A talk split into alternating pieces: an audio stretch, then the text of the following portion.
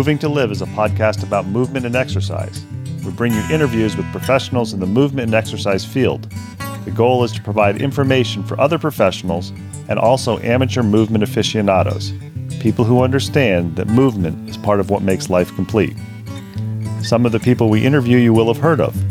They're well known in and outside of the movement and exercise profession. Others you may not have heard of, but they have a great deal of knowledge to share. Many people doing the best work spend their time working with people, not working on their social media presence. We're going to give you a chance to learn from some of these talented and knowledgeable individuals, and we're going to learn along with you. Moving to Live podcasts are going to be short. Each interview will be long enough to impart usable information, but short enough to be able to be consumed in a single bout during your workout, commute, or even during dinner prep. We all like long form interviews, but time is valuable. Moving to Live wants to give you the option to learn and be entertained without needing to commit 60 minutes at a time for an interview. Give Moving to Live a listen. Check out our sister podcast, FitLab PGH, which highlights people, businesses, events, and activities in the Pittsburgh, Pennsylvania area that make movement a priority. Moving to Live would love to hear from you. Want to connect with us or have an idea for somebody you think we ought to interview? Drop us an email, mov number 2 liv at gmail.com, or connect with us on Instagram and Twitter, both underscore mov number 2 liv. We're excited to bring you these interviews, and we think you'll enjoy each and every one that we bring you.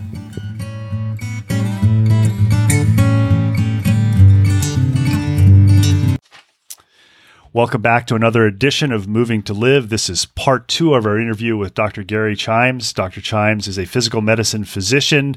Uh, I'm recording this in Pittsburgh. He's walking his dog in the Seattle, Washington area.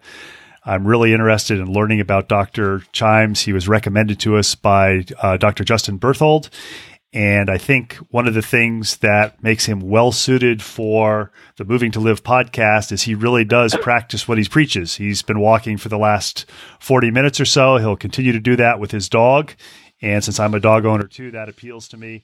And what I want to get into in this part of the podcast is talking about uh, using a physician not just when you're injured or ill, but also to improve wellness. So, Dr. Chimes, thank you for joining us for part two. Yeah, thank you. I really have been enjoying this so far. So thanks for having me on. I think the first question to get out of the way or for people to understand is I've mentioned this a couple times in part one, and I mentioned this in the intro is you are what's called a physical medicine physician. If you could kind of explain to the listeners, you are an MD, but you have done additional training on top of that to become a physical medicine physician. What exactly is that, and what does the training entail to become a physical medicine physician? Yeah, sure. So I guess one important point, and as an important caveat, is we're living in a world where a lot of people use the term doctor. Um, so I can actually have a little bit of an aside on this is that the nature of the way I did my training when I was an MD PhD is I did my first two years of med school and took some time off to do my PhD. Um, you know, became a doctor of anatomy, and then came back to finish my last couple years of uh, med school. And in that time period, uh, when I was back on the rotations as a medical student, uh, some of the residents who were themselves MDs at this point, they would refer to me as doctor as a sign of respect because they remember me teaching them anatomy. And I said, I really appreciate this sentiment, but when you call me a doctor in front of a patient, it makes it sound like I have a level of confidence that I don't actually have. And the fact that I know the different branches of the internal iliac artery doesn't mean I know how to manage this patient on a pediatric ward. If I could give, so, if I could give a little yeah, aside to that, it's interesting that you think yeah. that way. I'm a big fan. Um, I have a PhD.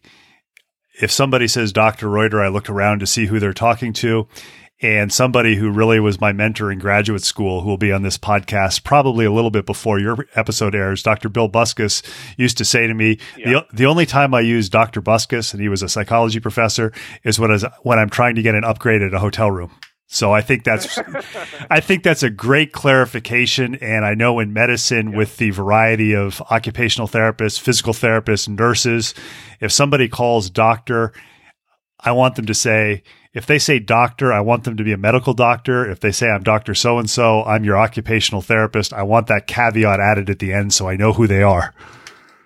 Yeah, and I think it's especially important now because I think people are trying to intentionally obscure it. So, like, one of the new degrees for being a nurse practitioner is a doctorate of nurse practitionering. And I think that, that that's a pretty clear example of where they're trying to create some brand confusion.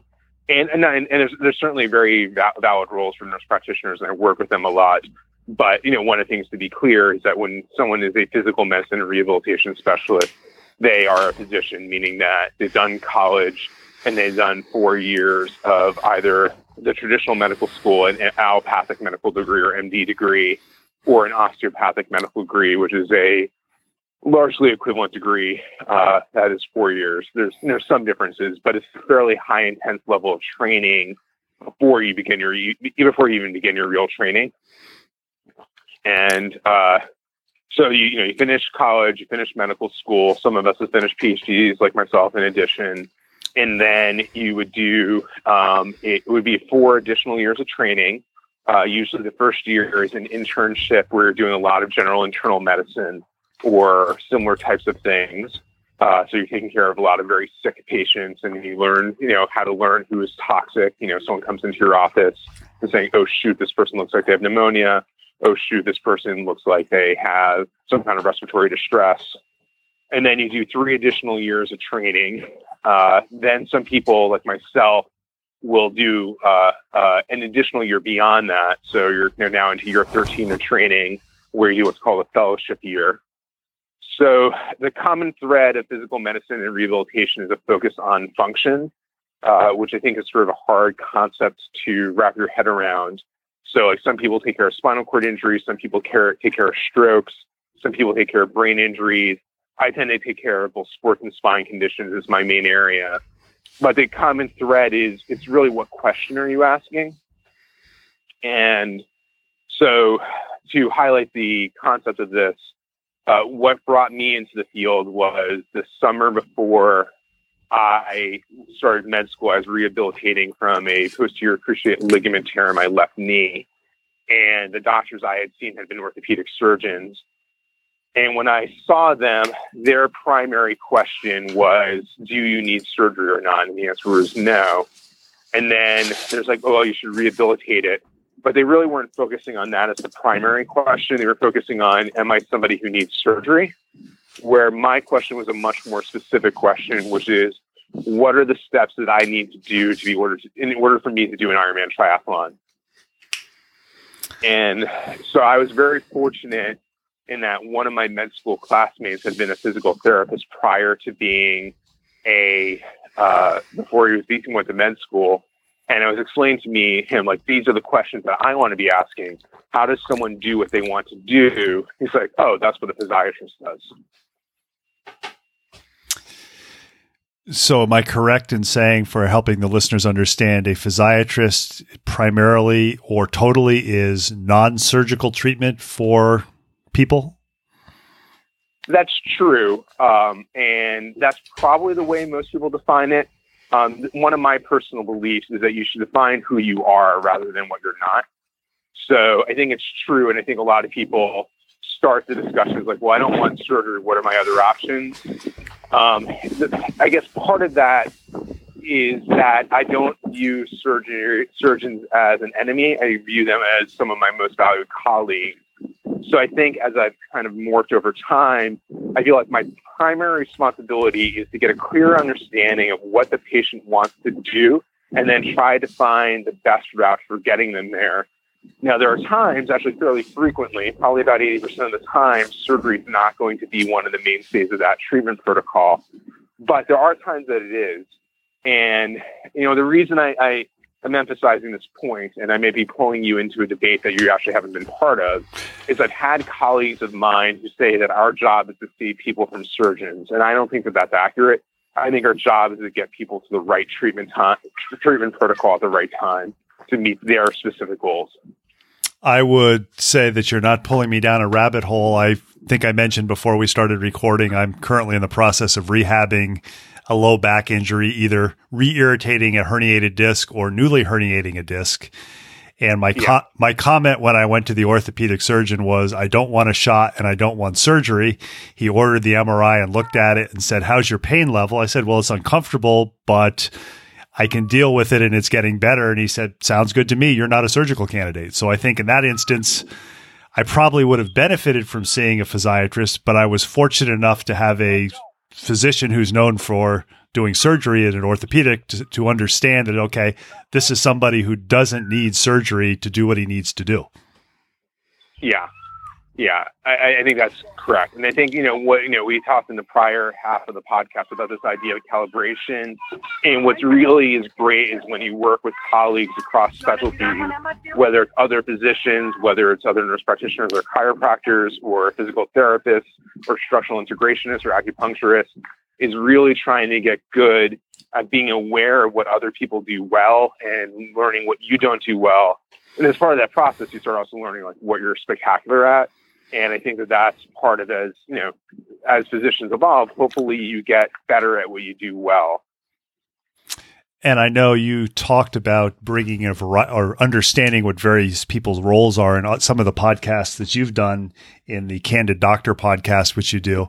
And that really resonated with me because I know one of the reasons that I started moving to live is I'll credit Dean Somerset with saying this. He said, in the exercise world, we tend to be in silos where the strength coaches talk to the other strength coaches and the cardiovascular people or the aerobic people talk to the aerobic people.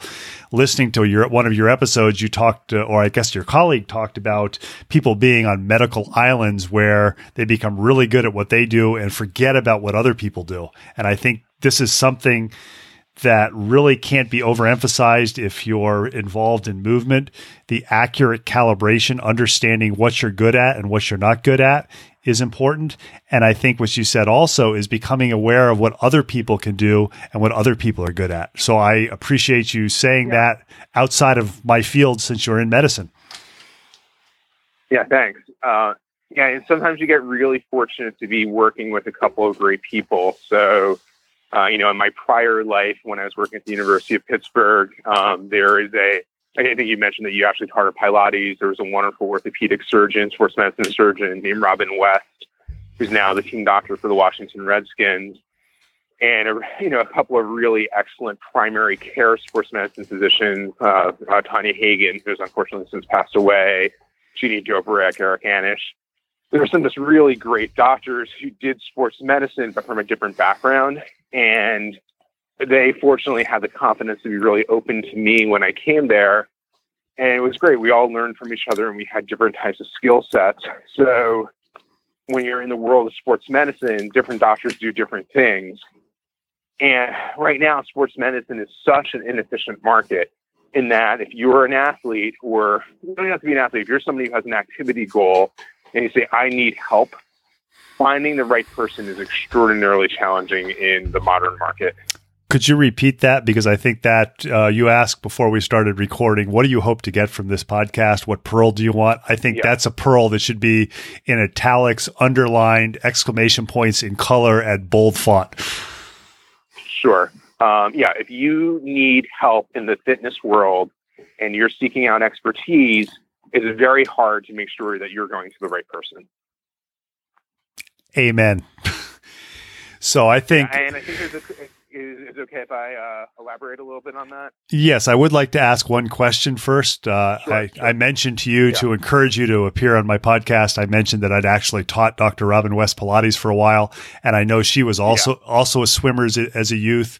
So, to- totally off the wall, have you found that physicians that you know who are swimmers have a tendency to be more open and uh, have a more accurate calibration than non non swimming in their background? Uh, wow, that's a great question. And uh, thinking through it, uh, you know, I have like a partner that we designed a back brace for athletic uh, populations called the Activated, a woman named Kelly Collier. And she's a swimming background. I know Kelly and I have talked about the nature of, and she's since just transitioned into triathlon. The nature of swimming is you have a lot of time alone with your thoughts. And so it forces you to be contemplative, even if you're not. And I think the absence of other stimuli, it, it, I, I think there probably is something to that. I think um, I think what's interesting yeah. is you said that, and that wasn't even what I was thinking. I was thinking with swimming and accurate calibration. With swimming, there are specific times for various events, and whereas yeah. if, if you're a basketball player, you can say, well, the coach isn't playing me enough, or a football player, well, the coach's son is the running back, that's why I'm not playing. But with swimming, there's a clock, and if you're swimming a hundred meter yeah. 100 meter breaststroke, there's a time, and there's no excuse for you to say, well I'm better than that other person if they swam faster. So I think it's it's great that you're thinking at it from yeah, a, yeah. from a different angle than I am, but not to say that my my yeah. idea is worse than yours or yours is better. Yeah, yes, and I'll add like another one in there is I think about this a lot when I have patients who are triathletes. In the bike and run leg, to some extent, you can compensate for bad form through willpower. Uh, but because of swimming going through a viscous medium, it is not a willpower sport. It's a form sport, and you can't you can't willpower your way through bad form. And I think it forces you to be open to feedback in a way that you might not with other sports. Great comments. I apologize for hijacking. You said you wanted to expand a little bit more on how it's difficult for somebody who values moving to find the best medical person when they need medical help. So please expand yeah, more. Yeah. So I think, like, let's say you're assessing somebody. I think it's always really hard to assess somebody in an area where there's a tremendous amount of knowledge asymmetry. And so I, I think I'm very good at what I do. And I, you know, I've been studying on some level what I've been doing at a fairly intense level for about 20 years at this point. So, uh, so when a patient comes in and talks to me, um, there's going to be, while they may know certain things that I don't know, in the specific areas, sports biomechanics, I'm a pretty high level of expertise. Um, and that's hard to judge. And so I think that because it's so hard to judge, people often just treat it as a non factor at all. And then they'll use what, well, let me judge the things that I can pay attention to, which may be, you know, so called bedside manner, those type of attributes, which are, of course, important. But I think what ends up happening is that people may focus on how they bonded with somebody and not recognize that, well, knowledge, you know, if, if the only thing that matters is personal connection, then my dog Bucky would be the best doctor of all time. Uh, but he's not that bright and he doesn't have an opposable thumb. So I think there's an upper limit to how good Bucky can be as a physician. I think was. And so I th- yeah, go ahead. Uh, I took some notes from some of your podcasts that I listened to, and I think this is a yeah. great great opportunity to bring in something that I believe you said it. If it was your partner, I apologize to him, but I think this was the first podcast I listened to. Uh, is your doctor an asshole? Which, if you're listening to yeah. this, the Candid Doctor, uh, if you're involved in any sort of movement, that's a great episode to listen to. But you said uh, patients have a belief and they want it validated rather than acknowledging the doctor's expertise. So I think that yeah, that, that alludes to it. I, I listened to that, and I'll admit immediately I stopped the podcast and took a note on that. Yeah, so I think that you know the way I think through problems, like in terms of like where should you sort yourself into the fitness spectrum. One uh, hierarchy that I made, you know, it's an arbitrary one, is this, this, this the distinction between activity, exercise, training, rehabilitative exercise, and then assessment. And I think that that's where you have to figure out where you are in that in that step. So, is it okay if I kind of elaborate on what those things are? Please do. Yeah. So, activity is just movement. So, you know, as I'm walking my dog right now, I am wearing a Fitbit and I'm tracking how much movement I'm getting. And movement has health benefits both because you're moving but also while you're moving, you're not sedentary. So that's very helpful. Uh, the next step would be exercise, which would be purposeful movement for a health benefit. There's all different subtypes. And then there's training, which is exercising to maximize your performance or optimize your performance for a specific task. So you might be training for a 5K. You might be training for trying to get your blue belt in Brazilian Jiu Jitsu. So that's training.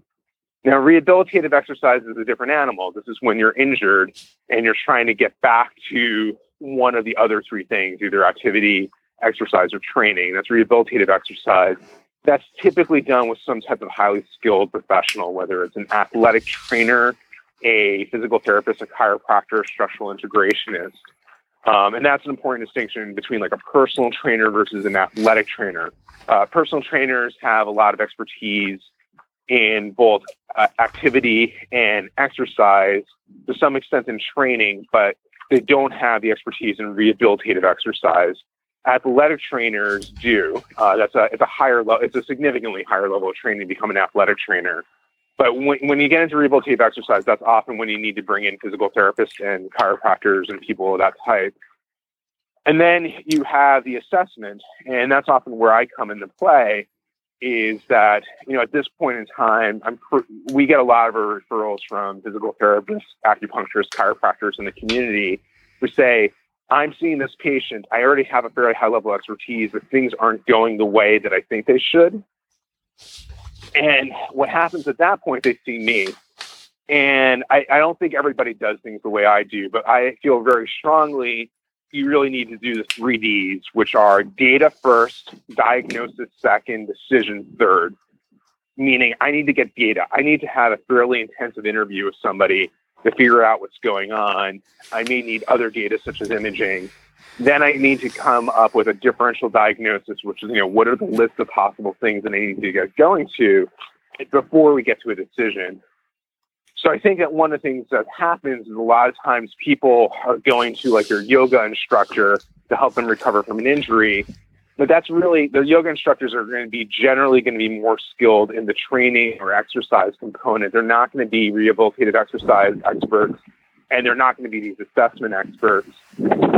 And I think what happens with me sometimes, I think most of my patients are spectacular, but there's some times where people, you know, rather than going from data to diagnosis to decision, they want to hop right into the decision discussion. And I really need to know what I'm dealing with first before I make any decisions. I think a really good thing to talk about here that's that's in the literature and probably has changed significantly in the last five, definitely the last 10 years, is dealing with lower back problems. It used to be sure. that the mentality was you would hurt your lower back, which I think you would agree with me. Probably 80 to 85% of us are going to have some sort of low back pain at some point in time in our life. Is that a fairly yeah, fair? Yeah. That's accurate. It might be even higher than that. So it used to be if you went, you would go and you would go to the physician, and the physician would probably order an MRI first thing off. And the MRI might show a disc herniation, which we now know from the literature there's probably greater than 90% of us are walking around with disc herniations.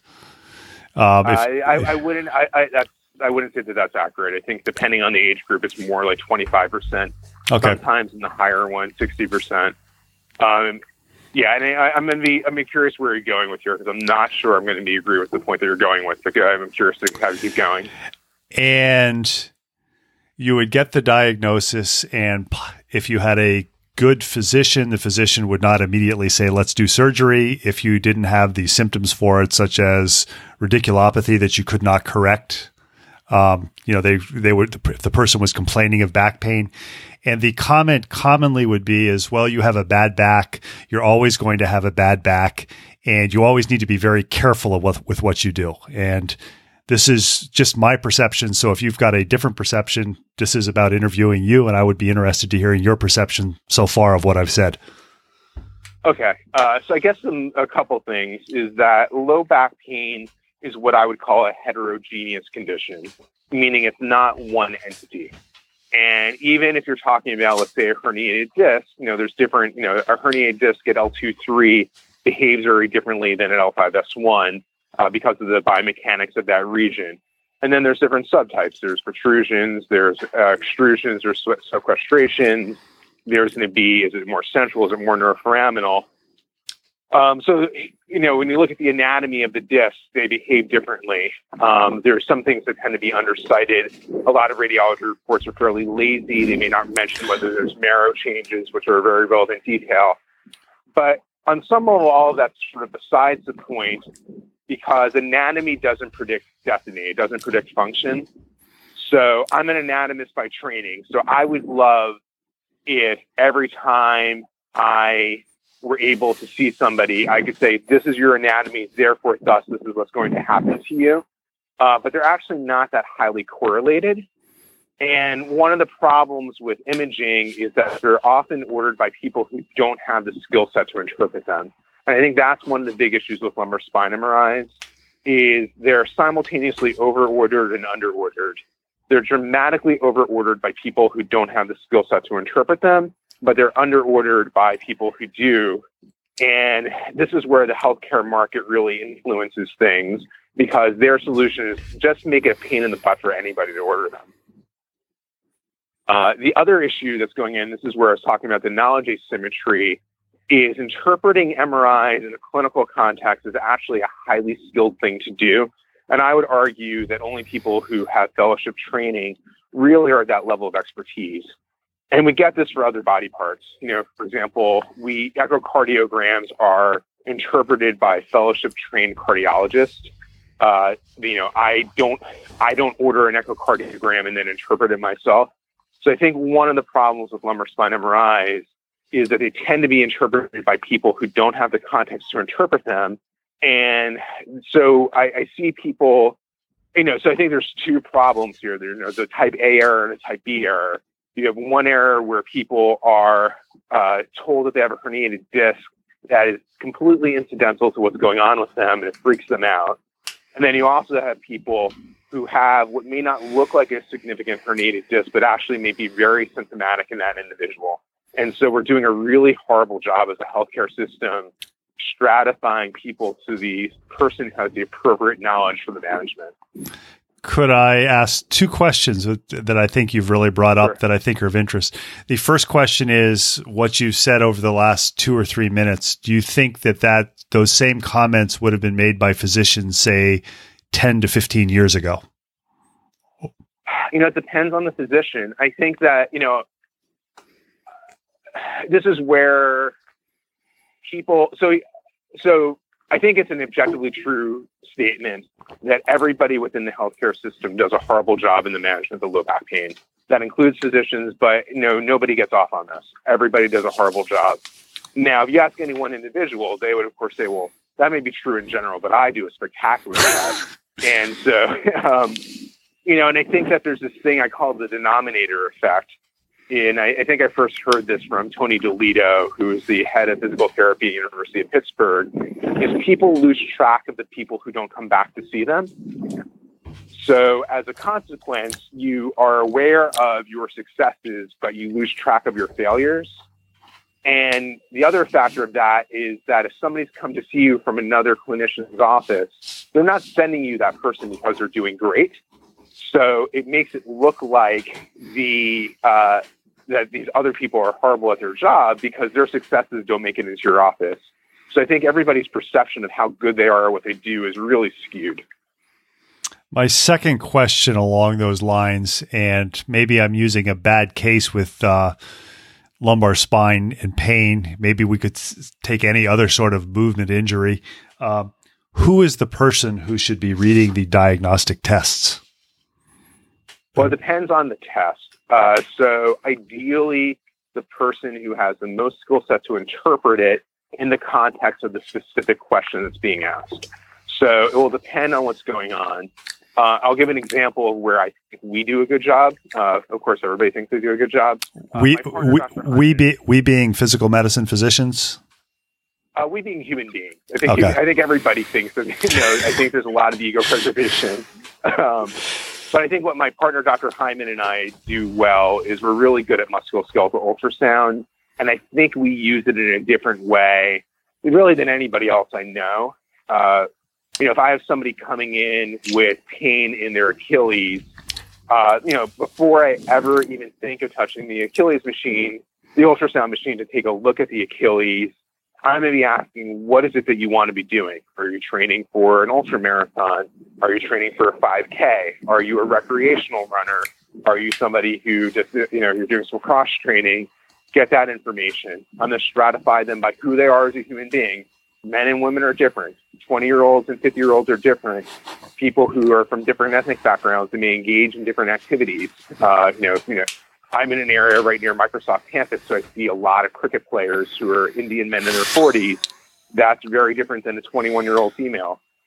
So I get that information, and then I'm looking at the ultrasound, and I'm using that to figure out what is that specific structure doing for that specific person in that specific activity. And the background of the person would be what you referred to as the data. And I would assume the, the information you see in the ultrasound is also the data, and then you are very good at the diagnosis in that area. Is that correct? Correct.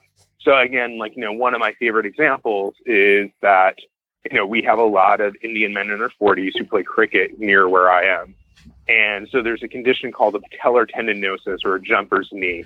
And for the most part, you're seeing this typically men significantly more frequently than women in jumping athletes, people who play basketball or volleyball. And that's kind of the main group for it. Uh, and what I was noticing is I had a bunch of men who were in their 40s who, in playing cricket, they were getting jumper's knee in their non dominant leg and it turns out that the way that you bowl, or you know, or the equivalent of a baseball pitch in cricket, is you hop off of your non-dominant leg. So I'm like, oh, that's a good that's a good data point to pay attention to. And this is where I calibrated with my partner and asked him if he was seeing that. And he's like, well, I hadn't really thought about it, but let me take a look at it. So this is now a thing that I know in my patient population is to take, keep an eye out for that. I think the final thing to ask about along this topic is you said it's important to find the right person so that you can continue doing this type of movement that you want to do. And for somebody who doesn't have the op- opportunity to expose themselves to people with accurate calibration, somebody who's listening to this and they're active and they've got a, na- a nagging injury or something that bothers them that prevents them from doing what they want to do how does somebody start? I mean, what is your suggestion where how do you find the right person? Because as we talked, I think before recording, you know, the typical comment is, well, you've got some sort of a musculoskeletal injury. When you go see a physician, you typically think orthopedic surgeon. And I hope this podcast has said, well, it's not always an orthopedic surgeon who's the best choice. Sometimes it's the physiatrist or physical medicine physician. Yeah, so I guess there's a couple things that would start as common biases that people have that I would suggest that they remove, um, because I think that will be a really important one. I think the first one is structure of payment. I think that's a really important one because I think the first screen that everybody uses is are they covered by my insurance? And I don't want to minimize the idea that medical care can be expensive, but what costs the most time and money is doing stuff twice. And so, you know, if you're somebody who is interested in going out, you know, with your, you know, your loved ones for, say, a pizza dinner, most people don't start the discussion about whether that restaurant they're going to takes the Discover card or not. And it actually just seems kind of absurd to think that way. But getting treatment for whatever injury you had is significantly more important than your pizza.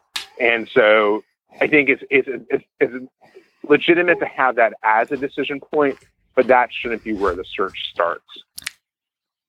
I think a second thing is to really clarify what your question is that you're trying to answer. Because if you're somebody who, you know, a friend of mine, I have a lot of people who like will message me through Facebook or contact me and say, Hey, where should I go? And they're often in parts of the country where I don't know. And I really need to know what question they need to ask. So I have a friend of mine who has an MRI confirmed complete tear of her ACL and her knee is unstable. That and her goal is to get back to her aerobics routine. That's a situation where I can say with a pretty high level of certainty that for her, getting to an orthopedic surgeon is going to be a good choice. Um, whereas if I have somebody who, you know, another friend of mine who says that they have a lingering Achilles injury and they're trying to do six marathons that year, that's somebody for whom I think a physiatrist is the right choice. And in that particular case, the person lived in a place where I knew the specific physiatrist to go to. Um, I think the second thing is to recognize that not all clinicians are commodities and shouldn't be viewed as interchangeable with one another. So uh, I think now this is where it gets hard because you're going to be looking at resources like their their company webpage. You're going to be looking at things like Google reviews, Yelp reviews, health grades. And what I'd suggest doing is looking for things, but try to avoid any kind of platitudes. So, you know, if you read their doctor webpage and they have things like, you know, I try to treat the whole patient, I try to be attentive, I try to express high empathy. Those are things that everybody's going to say, and they don't. I, I don't think they should be weighted that heavily. I mean, you certainly don't want to jerk, but I think that something that doesn't actually say what they do, um, if they have something very specific, like I have a high level of interest in the non-surgical management of prostate cancer, then that tells you, okay, that's something that they do specifically. And I'd say look for specifics. And then if you can get experience from somebody who's had a similar injury, that's helpful. So, like one of the things I see a lot is somebody is looking for a physical therapist and they say, well, there's this physical therapist who did a great job taking care of my mom when they had a stroke. That person may not be the right choice for your low back pain because it's a totally different skill set to manage stroke than it is to manage low back pain. Uh, putting you on the spot with this question, do you think that is sure. Where when you look at the web page that I know the uh, American Physical Therapy Association has a number of specialties. They have an orthopedic specialty, they have a sports medicine specialty. Do you think that's where looking at it and seeing if your goal, for example, is to run the six marathons in a year that looking for a physical therapist who has the sports physical therapy certification, which is on top of the physical therapy, is a good thing to do, or do you think maybe that's overrated? I think it's it's okay. I, I think it's overrated. I think it's okay. Uh, you know, if you like, you know, for example, one of the approaches to physical therapy that I think is spectacular is something called the McKenzie methodology, which is the brand name for mechanical diagnosis and therapy. But if I look at the people who I know are the best therapists in the country are doing it, it's only a small percentage who've actually done the McKenzie certification because it's fairly expensive. Uh, so it's a data point. Um, you know, I think that if you can find out, you know, another thing that seems overrated is like, are they affiliated with like a professional sports team? So there's some people, you know, we referenced Robin West, who was a team doctor for the Steelers and now a team doctor for the uh, for the Redskins, and she is spectacular. But you know the way that those sports contracts work is you actually pay to be able to be a team doctor. So there are some people who are not that great, and you know I think there's you know out here in the Seattle area, I think there's something like 200 chiropractors who claim to be the official chiropractor of the Seahawks. So you know I don't know how meaningful that is. It's um, it's interesting that you say that. In a previous life, I was an athletic trainer and worked for an orthopedic in Atlanta. And the Atlanta Falcons fired their orthopedic surgeon when they changed coaching staffs. And I remember yeah. I remember asking the physician that I worked for, "Are you going to apply for this?" And he looked at me and gave me this look as if you must be crazy, and said, "I don't want to spend money to get clients or patients, rather." Yeah. And that's yeah. when I learned for the first time that when you see that in the advertising, I was probably 24 or 25, when you see that I'm the official team physician or physician of XYZ sport, that they're paying for that. It's not that they're the best in the area. And that was a really educational opportunity for me. Yeah, I think I was actually the official physiatrist of the Pittsburgh Penguins at one time, um, just because I was affiliated with an organization and I, you know, I appreciate the institution having that faith in me. As a practical point, I never saw anybody who was affiliated with the Pittsburgh Penguins in any way. Um, so, I, and I never personally, I, I, was busy, so I needed to advertise it anyway. Um, but it, it, it didn't mean anything. And so, no, but, but all that said, there are people who are official doctors for these organizations who are excellent. We're talking with Dr. Gary Chimes. He is a physical medicine physician who has made an adaptation from working in a rather large organization in the Pittsburgh area to a two person uh, physician practice. I'd like to take the final part of the podcast to talk to you about that because I know that a lot of physicians have the comment that they'd like to spend lots of time with patients, but if they're working for a large organization, that may or may not be possible. If you're your own boss, I am assuming that's more possible. If you could kind of talk about how did you switch from something that sounds like it was a physician PhD type program? I know you mentored people to making the decision to move to a two person practice.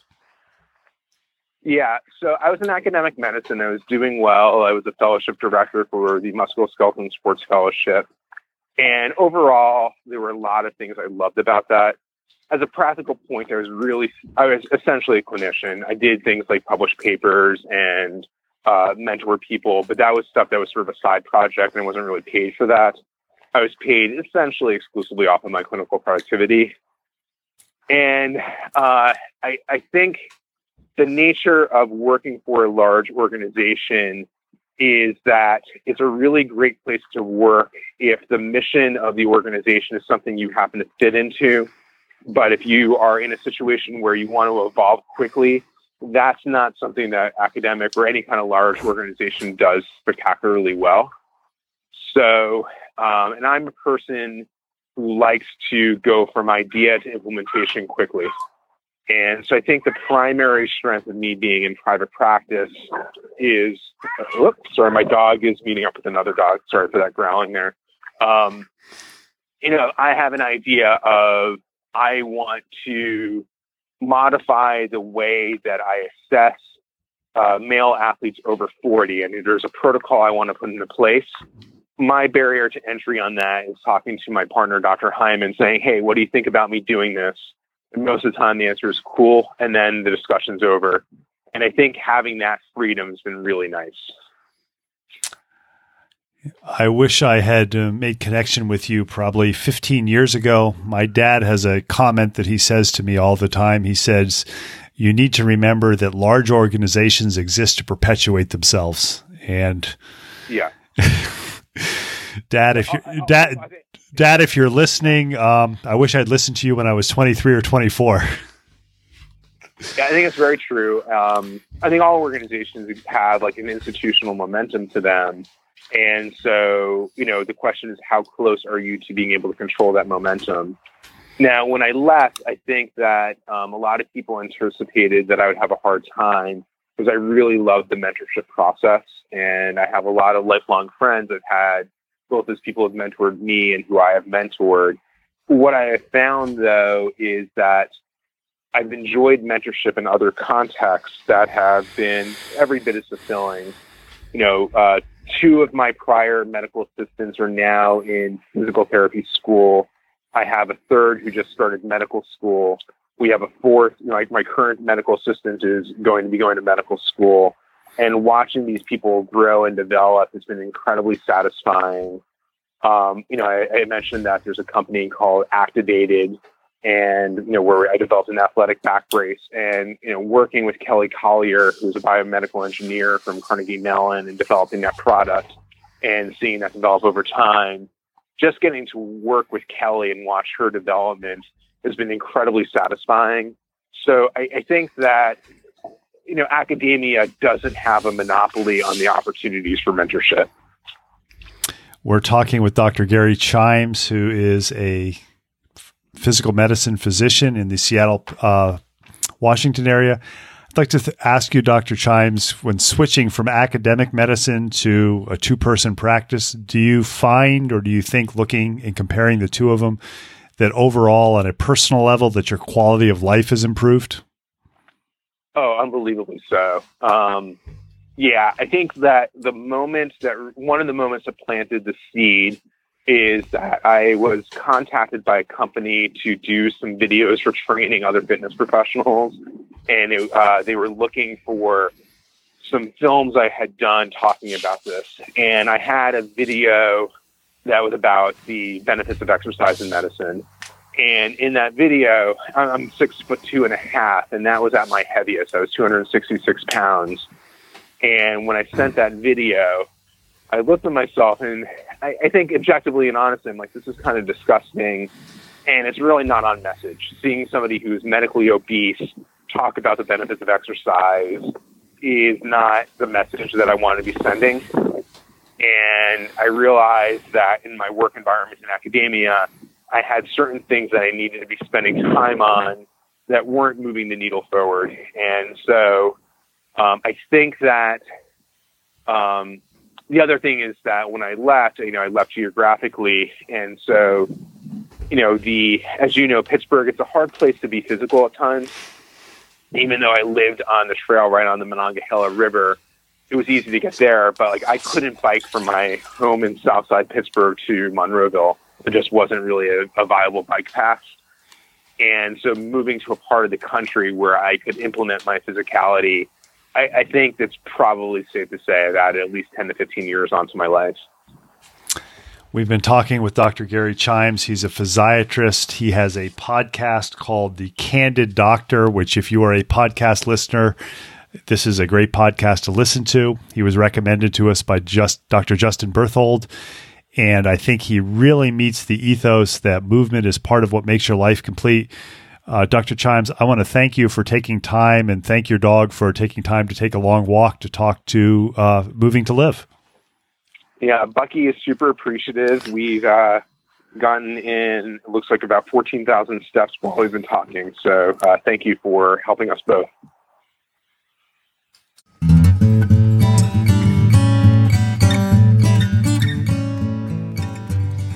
Thanks for listening to the latest episode of Moving to Live. Make sure you check out the show notes for contact information for our latest guest, as well as links about all the things we talked about. Intro and exit music is Traveling Light by Jason Shaw. You can subscribe to Moving to Live on Stitcher, Apple Podcasts, and Google Play and be notified about new episode releases. Have any questions, comments, or suggestions? Drop us an email, mov number 2 liv at gmail.com. Connect with us on Twitter or Instagram, both underscore MOV number two LIV. Please tell your friends about Moving to Live. It's a go to place for information for movement and exercise professionals and amateur aficionados who understand that movement is part of what makes your life complete. Until next week, keep on moving.